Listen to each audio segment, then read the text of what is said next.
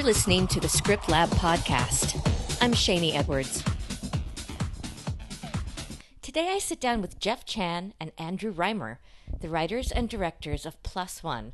It's an adorable romantic comedy starring Maya Erskine from the TV show Pen 15 and Jack Quaid from The Hunger Games.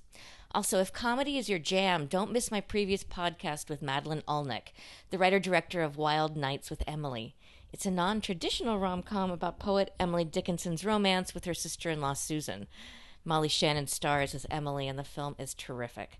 Let's get to Jeff and Andrew and their film Plus One. How are you doing? Good. Doing great. Thank, you for having us. Yeah. Good. So, this movie was really fun, and it was a very authentic look, I think, at what it's like to be dating and, you know, looking for the one this day and age. But I have to ask, are either of you guys married, engaged? No, we're we neither of us are married or engaged, but we are in very different places uh, romantically. I, I am, uh, as Jeff likes to say, de facto married. Yep. Uh, I have been together with the same wonderful person for, I think, 14 or so years I love now. that you don't even know. I th- we talked, we were trying to figure it out recently. I think we've known each other for 15 years. We've been together for a long time. I count weeks with someone. I'm like, I made it to ten weeks. This is amazing. You don't even know what year you're on. Yeah. Uh, I am. It's great. I am. Uh, you know, permanently single. I've been. Uh, a, a chronically single. I've uh, on on again, off again. This is Jeff, by the way. This is Jeff. This is the guy. Yeah, I uh, I've got a lot of I've got a lot of Ben King in me. I've been on the hunt for the one for a long time and have uh, you know been trying to learn my lessons that that's maybe not the best way to go about things. But you know, working on it. Yeah. So, how much of the film reflects your guys' experience? Most of it, I think. A Yeah. lot of it. I, Yeah. I think. Uh, I- I think a sort of uh, basic principle we sort of looked at. I mean, we both came up both as you know growing up as kids, and then also when we started to write together. Really, have always liked romantic comedies, and I do think that uh, there are obviously wonderful movies about relationships, and then there's also a lot of movies that kind of lie and perpetuate a series of myths about the way people fall in and out of love and that it has to be kind of magical and stuff and so i do think in we wanted we kind of endeavored to set out to make something that you know looked more like the way our friends get in and out of relationships and the kind of you know awkward ways that those go and they're not always ideal or easy or any of that Yeah. so Well, it's funny. I was watching the film, and at one point, I was like, "Can't they just say no? They're not going to go to these weddings." Um, they I- could we wouldn't have a movie I know, but my point is that it seems like our culture really fetishizes uh, marriage and, and weddings. Yeah. Andrew, you're obviously settled, but Jeff, do you think you'll ever get married? Um. Yeah, I think so. Eventually, I don't know. I. I can. I, I'm trying. I'm just working on like breaking a year. You know, like let's cross that bridge first, and then I'll think about it. But uh, you know, I think uh, I'm from a Chinese family, and there's definitely a, a lot of my cousins are uh, married or on their way to getting married. My brother's married, so and there's certainly pressure on me from my family to to do it eventually. I think that's the most I ever think about it. Got it's it. like I can't let my my parents down. So, but on a personal level, it's not like a huge agenda item. Got it. Yeah. So the film centers around uh, Alice and Ben, and they are they start out as friends. Tell me about the fact that Ben's dad is now on his own third wedding journey. How did that inform the script, and how did that inform Ben? Yeah, I think that that storyline between Ben and his father is, is really integral to Ben's arc and why he's feeling the way he's feeling. It was important to us to to create two characters that are really upset about this marathon of weddings, but from very very different viewpoints. So for Alice, she's getting over a breakup. That's pretty easy to understand why she doesn't really want to do this on her own. For Ben, it's more of a feeling of being left behind um, by by specifically the men in his life. You know, his best in the beginning, his best friends getting married, and you see him sort of calling his other buddies his sort of wingmen, and they're all in relationships now, so he's lost to them. And I think he sort of views his dad as that last person that um, he shares loneliness with. You know, his dad is someone he's always had there for him if he's wanted someone to play golf with or hang out with and now he's he's moving on too.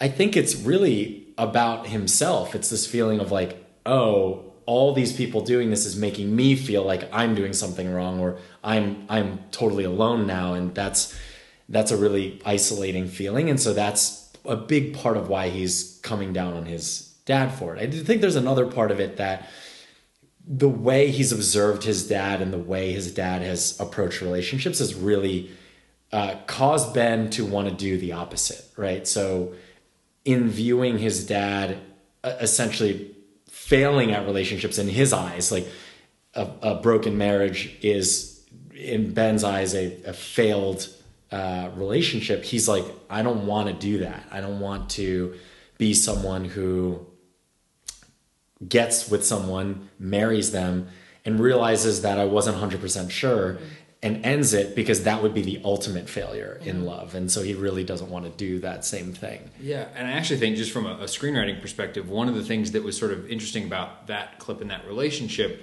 uh, at least for many, many drafts, we actually were first sort of exploring emotionally.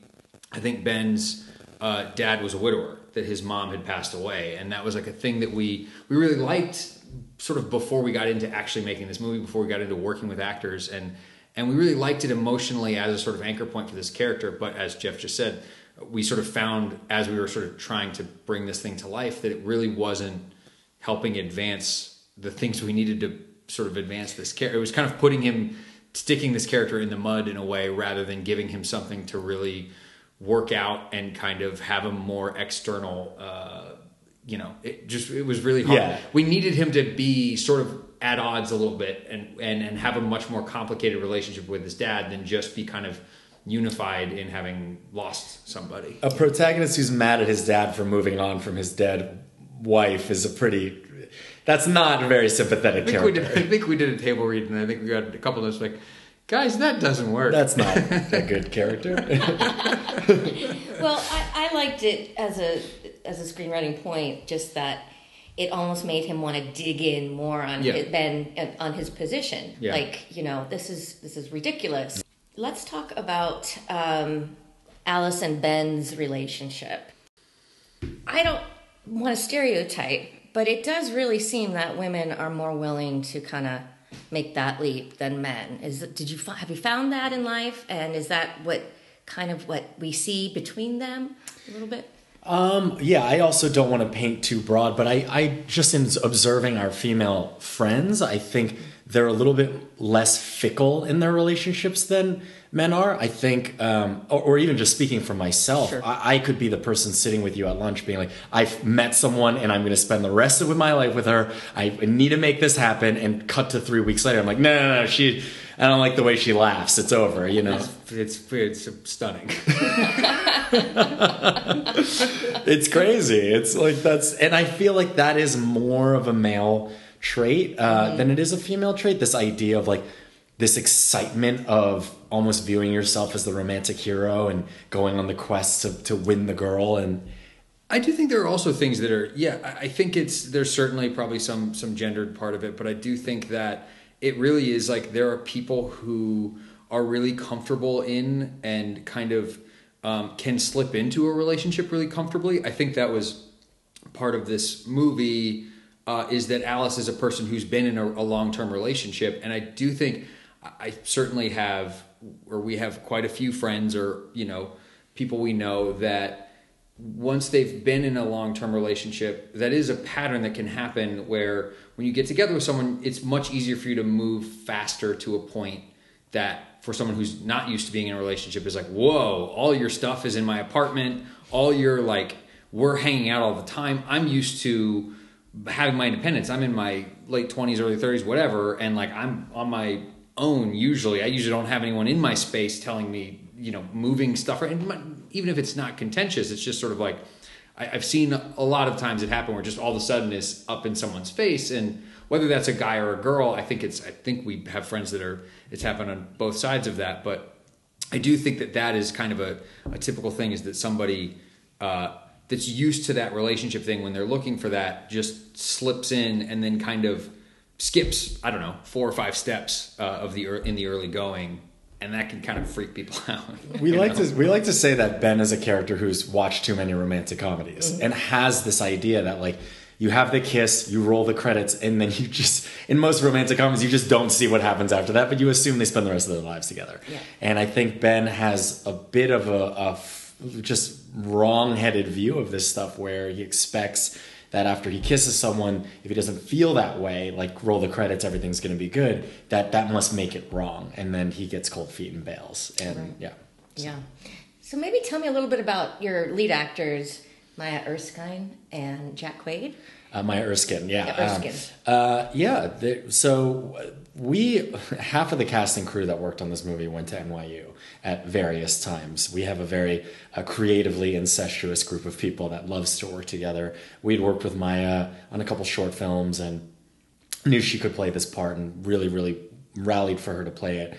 Um, Jack was someone uh, who graduated three or four years after we did. Um, we knew of him, we'd met him a couple times, but he's someone we actually uh, cast off of a um, off of a Skype call but um, because we we've been looking for this character for a long time, a and long we, time, yeah. as soon as we met him, we were like, oh, that's that's the guy. That's the level of charm and humor and earnestness, and also you know just all, all the sort of things we were looking yeah. for with that. Character. Alice is a character. Alice is someone that is doing most of the comedic heavy lifting, and yeah. she really has to sell punchlines and and there's just a lot that she needs to do and um, so we we did a lot more auditioning for that role, including with Maya, even though we knew she could do it. That's just something our producers really wanted to see.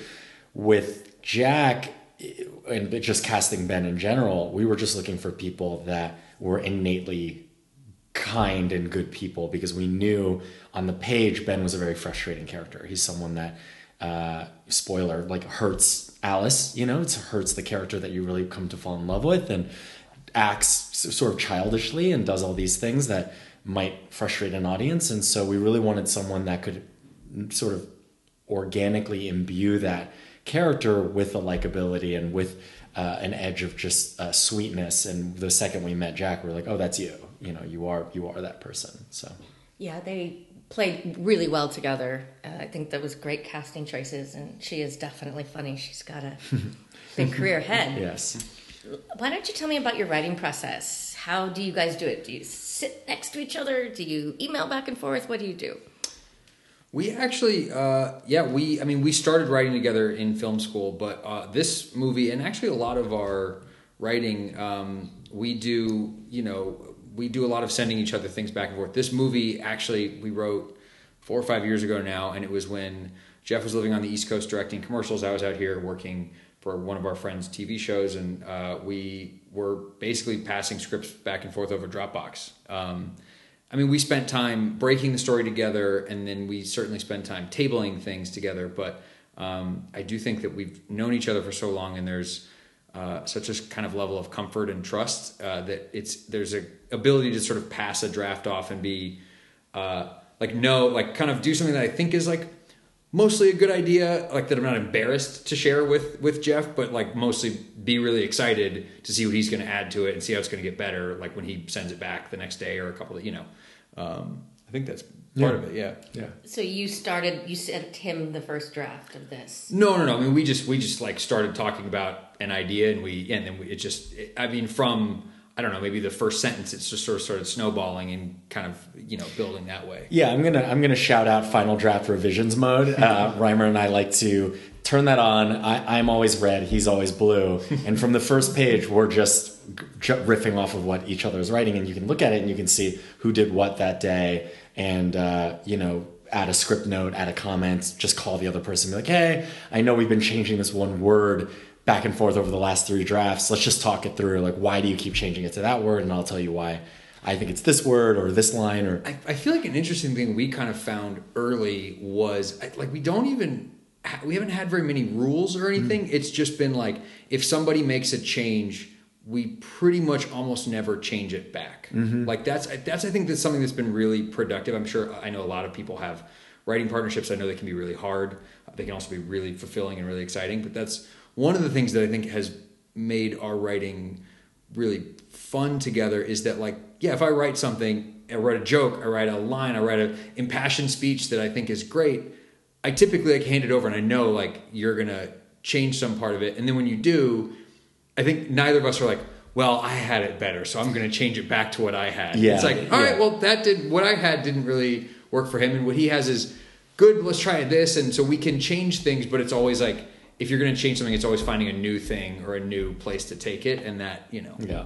i think that's you know Yeah, it's it's a lot of leapfrogging. So Yeah. while one person's writing new pages, the other person's revising the previous pages, and so on and so forth. So that also keeps the process fresh. You're not just staring at a blank canvas all, all the time. Sometimes it's nice to just work off of something someone else has done. You know, revising is just as important as creating something new, but they are different parts of the brain. I feel like, uh, and and also almost always have two scripts going at once like or not always but like the two project thing is a Mm-hmm. Yeah. is a helpful thing where Yeah, we have sure. like two things whether or not one of them is one of them might obviously be way more important or like the job thing or something but there's i mean it's not always but like it is a thing that we've had in the past where it's like there's two things being passed back and forth and it can kind of be like a flip-flop or Yeah. a leapfrog kind Yeah. of thing yeah That's great. So, about how many drafts did you do? oh my one? god, I have no that is a that is crazy to even think about.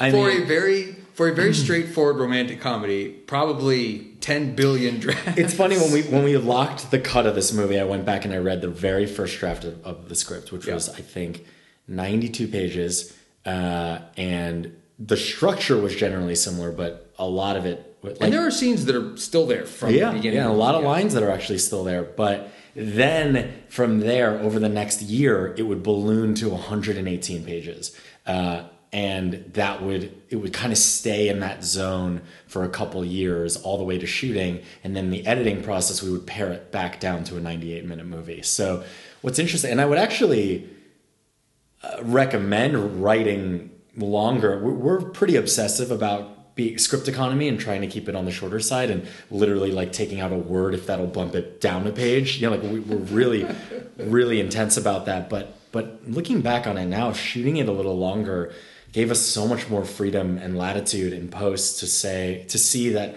a line that we might have thought was the best line in that scene got Killed cut the and then something else Yeah. killed in a screening that was a late game addition that might have gotten cut if we Yeah. were being too intense about a script economy so yeah That's, that's interesting because, yeah, I'm actually working on that right now, trying to get it down, you know. Yeah yeah. So, uh, do romantic comedies typically come in the screenplay at 98 pages, or is it closer to 105, 110? i don't know actually yeah I don't know. We've we've read a couple this year now. Uh, I don't actually know. I, I imagine they're all in that in that range somewhere. yeah Um, yeah yeah. but i mean I'd, I'd be very interested to read a 300 page romantic comedy. we should write That'd that let's write that Uh, thing. yeah, great.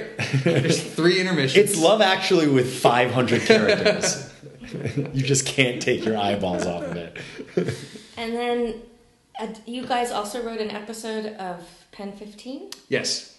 Um, t- why don't you tell me a little bit about that process and how you guys got hired to do that? Well, uh, once again, you know, just getting to work with your friends is, is such a bonus. And we, uh, Pen 15 got greenlit shortly after we finished shooting Plus One. Oh.